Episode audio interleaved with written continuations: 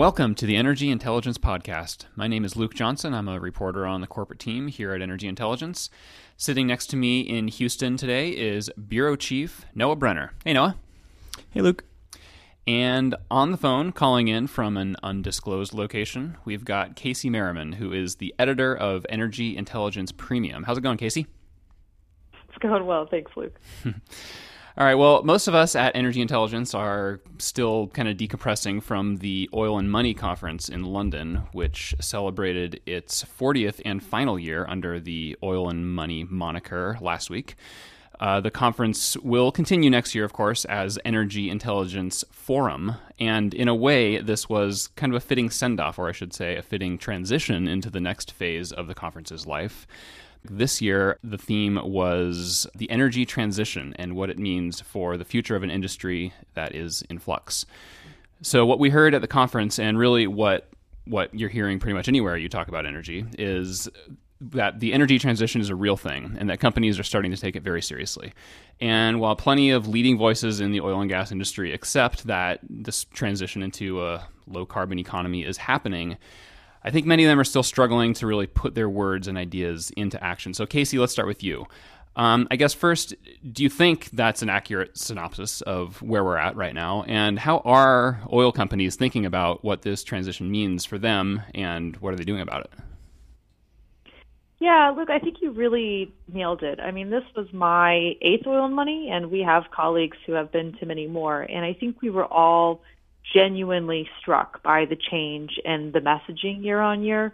You know, I, there is a genuine recognition that the pressure that the industry is under is real, it's immediate, and it's growing, right? And I think what we're seeing is that as kind of the general public that is concerned about climate change is not seeing enough movement on the policy side to kind of stave off what is seen as a potential climate catastrophe, that, that industry co- collectively is going to start f- finding itself under a lot more pressure. And absolutely, oil and gas is front and center in that. And so we really heard um, that it has hit home, right? That that the industry needs to act and that it needs to be proactive. And we have seen some of this, right? I mean, we, for example, have seen Shell and Total, Repsol talk about moving into power, and that involves both gas and renewables. We've seen a number of companies commit to reducing their own operational emissions and starting to think about how they can also contribute to offsetting the emissions of the, their consumers, right? Um, we heard BP talk about decarbonizing gas, right? A recognition that that gas simply being cleaner than coal isn't going to suffice. That said, you know, we we can discuss, you know, later whether that's enough, but absolutely there is there is a change and the industry has woken up to to the fact that it is going to have to do more to protect its social license. And you think this is more than just kind of messaging or greenwashing as they say? Yeah, absolutely. I and I think I think how it's different is that before it's always been yes climate change is real and it needs to be taken care of but hey look at how much oil is still going to be needed for the next few decades you know? Oh yeah climate change is real but you're going to have to deal you know you're going to have to just accept that gas is going to be part of it. And that part wasn't there. It was we need to get our act together right? Uh, methane emissions and gas flaring are an achilles heel to this industry. It's, hey, we actually think that the climate is going in a catastrophic direction and we need to be part of the solution. That kind of thing paired with some, again, kind of on the ground attempts to incorporate this into business decisions is where things are different. All right. Well, Noah, let, us just take at face value kind of this this newfound sensitivity sensitivity to uh, social demands, which is fine and refreshing to hear. But I, I, don't think it's lost on anyone that the pressure that really matters here, uh, as far as the oil company is concerned, is really coming from their investors who have largely soured on what a lot of people say is a sunset industry. Um, could you just talk a bit about what we heard from some of the executives about the role that environmental, social, and governance issues, ESG, um, is playing into corporate strategies and, and even uh, corporate valuations? Sure, and I mean that was a, a, as Casey said that you know that was a topic that was really front and center throughout the entire conference. Was uh, this energy transition is having a material impact on the way that uh, the global financial community looks at the oil industry. I mean, this is both a short term impact in terms of things like um, trying to address flaring and, and, methane leaks that really play into the social license of the industry, but as well prepare these companies for um, what is assumed to be some kind of uh, carbon pricing scheme. Um, you know, in the various countries that they operate. And so, you know, sort of gets them out ahead of that. And then there's really also this longer term concern of, of what does the global energy supply look like in 2030, in 2040? How much oil is there in the mix? How much gas? Um, you know, where are renewables, and what does the return profile look like of renewables? And how really should a company put together a portfolio that is resilient and profitable and allows them to maintain, um, you know, the dividends that really are important to to every investor almost these days. And so, you know, companies are, are focused on lowering carbon intensity. That comes with, you know, things like gas and decarbonized gas, which I think we'll talk about a little bit more, and renewables and, and lower carbon on oil. And I think it really remains to be seen whether this resonates with the public. Um, you know, I might argue that anything short of an absolute decline in emissions all the way through scope three is seen as falling a bit short. Um, but I think we need to remember too that when we talk about resonating with the public, that also means resonating with investors. There's been increasing alignment between the types of things that we saw activists ask for, um, say in the last two to three to four years, and what investors are calling for. And a lot of that has been um, quite simply less investment in production growth. Um, you know, the longer, the, the more that companies invest in in long cycle, uh, expensive projects that don't bring cash flow you know, if not immediately, at least within the first couple years, um, you know, that makes investors nervous. And and it's it's really interesting that that is really what um, a lot of kind of activists had been asking for, uh, maybe a year ago. So we've kind of seen this divergence. Um, you know whether or not valuations in the sector have necessarily been been hit too hard. I mean, I think there's there's definitely uh, winners and losers. Generally, the U.S. independents have been hit really hard. I mean, we've seen some of the the smaller cap U.S. independents, um, you know, as a peer group, drop like by about two thirds in the past year or so. Um, and sure, I think what we heard from a lot of the financial community is there is probably room for uh, for some of that to rebound. Um, but over the time period and how that sort of ripples through uh, is is going to be really interesting because at the same point, I think there was also agreement that we're seeing kind of a secular revaluation of the industry and how the financial community is willing, or the multiple the financial community is willing to pay um, to own shares. And so it's moving from what was kind of a growth multiple um, to really a yield type of investor pool. Um, and then on the other hand, there probably is some, you know, there's probably a good argument that really there there is some overselling in the sector and that things can um, bounce back. Uh, but whether or not they bounce back to the same level that they have in the past, I think is probably doubtful. Mm. Um, uh, okay, well, what about the national oil company side? I mean, obviously, the NOCs are not as uh, beholden to investor or public pressure as the IOCs are. Um, but do you get the sense that they are kind of wrestling with uh, this ESG thing as well? Yeah, I mean, I think that was at least for for myself. That was something that uh, was maybe one of the most striking things about oil and money was the consistency in which we saw um, international oil companies uh, and NOCs both talk about the transition. I mean, I think NOCs are they are very long term in their thinking, and I do think they realize that that there is risk to their business and their business model um, from from demand pressure uh, going forward. And I think so. You know, to me, it's maybe an open question. I, we do hear different things as to whether this is necessarily top down driven by the governments. Um, and and you sort of hear this idea that that um, people in in these countries uh, maybe aren't as concerned about climate change or concerned about some of the plastics and pollution issues that that um, some Western countries are. But I guess I would I think it'll be interesting to see if that continues. Um, I mean, really, we're seeing a, a, a level of interest in climate uh, and these environmental issues that I think is kind of transcending what were maybe some of the common assumptions about who cares and who doesn't. Um, and as well, you know, we saw this kind of manifest in, in really um, ambitious decarbonization projects, um, carbon capture projects from the likes of Qatar Petroleum, you know, largest uh, LNG producer in the world, uh, is working on on uh, carbon capture uh, facilities and things like that.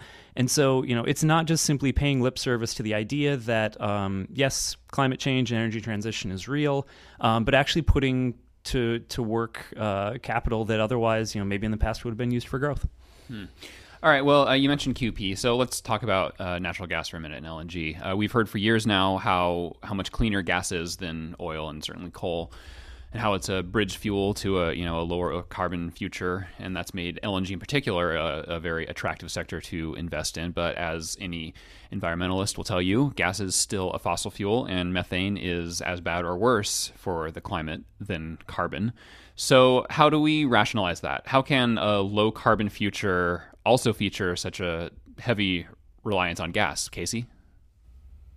Yeah, I mean, I think one thing that's kind of important to keep in mind is while we were hearing this change in conversation, we were not hearing any change in kind of the bullishness for for gas's future, right? So, I mean, even our own projections uh, see LNG growing annually at four percent through 2030, and and we um, on a on a few different fronts have maybe more reservations around some of the headwinds than other industry players in, in terms of market penetration and the price pressures from coal and renewables that that could make gas's ability to grow uh, difficult. But but what what we are seeing is that there is a recognition that gas has to kind of earn its place. And so, you know, for example, Bob Dudley, BP CEO, made the point that if Europe wanted to decarbonize its its energy system, okay, that it would cost a trillion dollars more to do it without gas. And and I don't you know know the figures, but I, I that sounds right. It, it doesn't seem like it's just an industry talking point. Um, there are still limitations on say what renewables can do. Right. One of the things we heard was, for example, you know, China's sprawling cities. Just from a scale standpoint, it's going to be extremely difficult for renewables to to come in and meet electricity demand in a clean fashion anytime soon. It's not that it couldn't get there, but if you really want to try to move away from coal and decarbonize, like gas really could get you there sooner. And, you know, not to mention that not all demand in places like China and India is, is power generation. I mean, city gas is, is a huge, you know, kind of growing piece of the pie as well to, to move away from more carbon intensive heating fuels and things like that. So, so gas can have its place, but it has to be cleaner. And that is what the industry has not delivered, right? So we, we heard a lot of things that can be done. We heard about CCS. We heard about controlling methane leakage. We heard about re- reducing flaring. We heard about making LNG liquefaction projects greener by, say, having the power that runs the plants potentially be renewables. We heard about improving logistics systems on LNG so you don't have empty, massive cargoes going halfway around the world after they've delivered, right? Because of point to point delivery structures, you come up with something that is much more optimized and make the whole kind of fleet greener. Uh, these are all things that the industry can do, but is it doing them now? And that is really the the key kicker. I think what the industry is realizing but hasn't kind of quite accepted is that it has lost its it, so much of its credibility kind of in the at the at the table in the public discourse on this and until it can actually demonstrate that these are things are priorities it is anything it can promise in the future is going to just be dismissed. And so, you know, we we heard about, like I said, you know, uh, gas flaring being the Achilles heel. Well, it, that yes, it's true. You have a BCF a day that's going up in flames in the Permian Basin in Texas. Until stuff like that is is actually managed and taken care of, um, it's going it, is going to be a, a tough slog, and I think tougher than what the industry appreciates to this point, even if it is kind of coming around to recognizing it.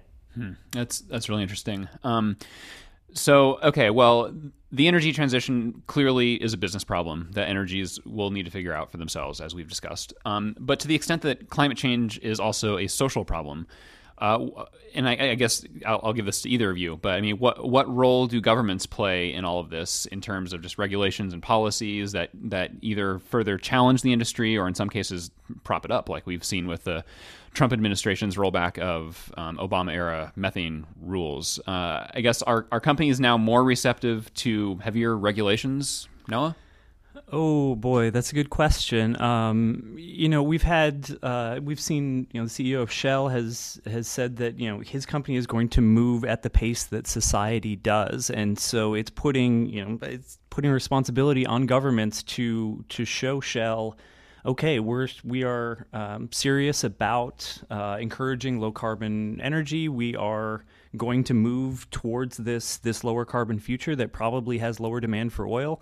And Shell's kind of said like we're going to move in lockstep with society. And and if society drags its heels, as has been seen in places like the U.S., at least at the federal level, um, you know that certainly doesn't push companies to transform themselves any more quickly.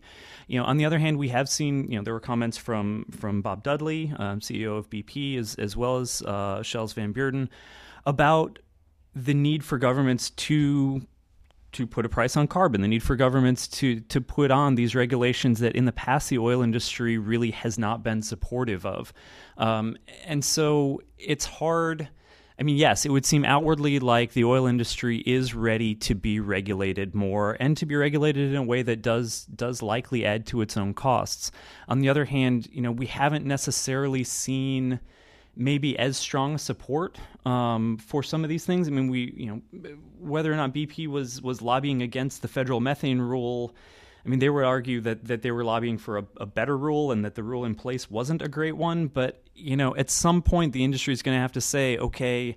This rule probably isn't the greatest that it can be, but we are going to very publicly, very early throw our weight behind this because we think that this is something um, that the public wants to see, and you know nothing is going to be is is, is perfect. Um, you know, a similar situation. Um, you know, we've seen industry come out with with proposals for a carbon tax. Now, that carbon tax in the U.S. Um, generally, the proposal limits their liability for um, for climate litigation.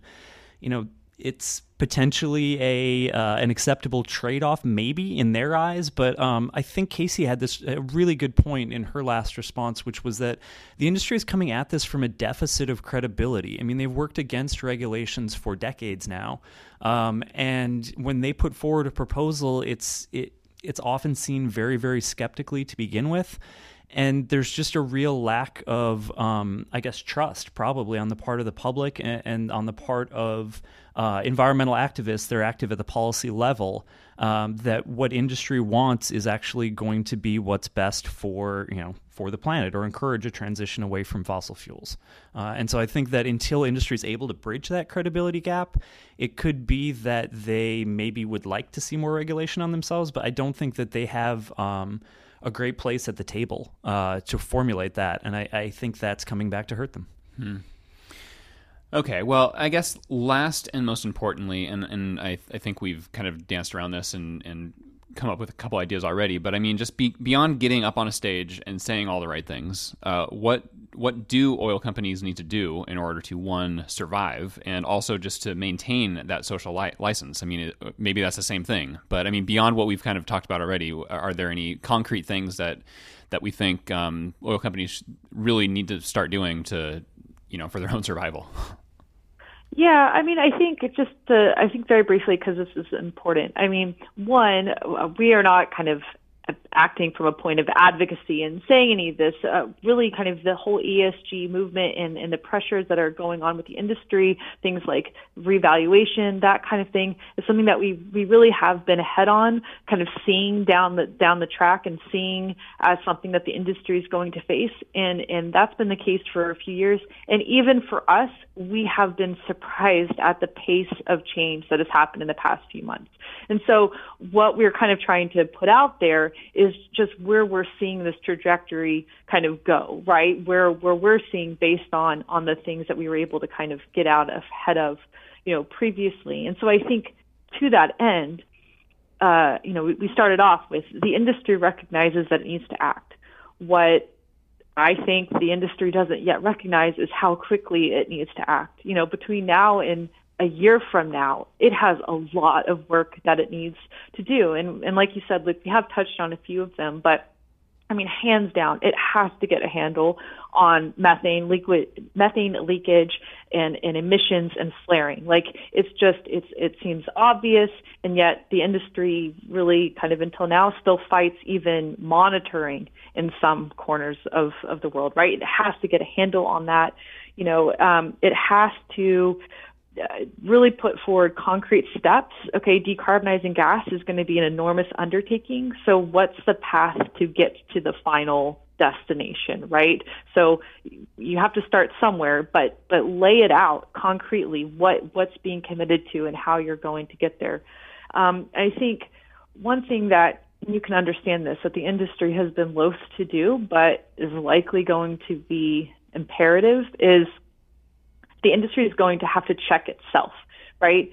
Oil and gas is going to be judged by its worst actors, and the industry itself is going to have to call its own players out to get up to, to get up to speed. Because you know Shell or BP or whatever going out there and taking lead on on all of these things isn't going to keep the industry's broader social license. So it's really going to have to kind of step up collectively. And I think you know going to the the points that that Noah made on the investor side is that it's it's no easy task but these companies to need to demonstrate concretely how new areas are going to make money, right? So in renewables, how are you going to actually get double digit returns? There can be the expectation that oil and gas returns are not likely to be as high in the future as they have been historically, but investors need certainty that that the plan in place to transition with the energy transition will remain profitable. And then this is kind of a harder one to to get at, but to the point about kind of having a space in the public discourse is the industry needs to just it needs to just drop any and all of its remaining defensiveness. It's not that that there aren't valid points there or, or anything like that. It's just that the conversation has moved beyond that, and so it needs to proactively get ahead of where society wants to go even if it isn't quite there its own self. So that, those are kind of the main areas where we see that the industry needs to act sooner than later. Yeah, I think I would just um, reinforce, especially uh, that fourth one that that Casey highlighted in terms of of industry um, really trying to self police on on the companies that aren't doing very well on ESG stuff. I mean, we we heard from Conoco how they have taken a really comprehensive look at at trying to minimize flaring. Um, and we've seen that show up in in in Conoco not uh, applying for a lot of flaring permits in the Permian. At the same point, as Permian flaring has is increased over this period. Um, and quite honestly, the public doesn't care if Conoco has a great flaring plan if they see more and more flaring happening in the Permian. It's really that top line level, and, and the industry is is always quick to say, you know, well, uh, the biggest companies in the industry are always quick to say, like, look, we're being proactive on this. We are spending a lot of money on it, and they are.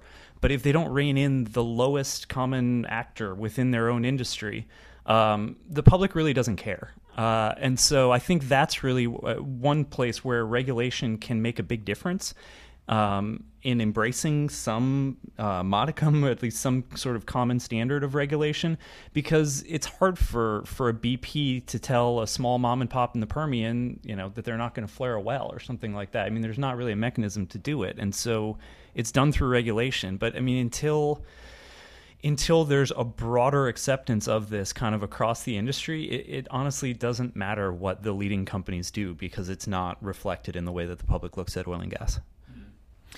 All right. Well, um, definitely a lot to think about, and I think uh, some people certainly have their work cut out for them over the next year. um, thank you, Casey, and thank you, Noah. Um, it's definitely some good insight. Uh, and for everyone listening, we hope to see you next year at the Energy Intelligence Forum um, in London. And until then, you can get all of our news and insight at energyintel.com.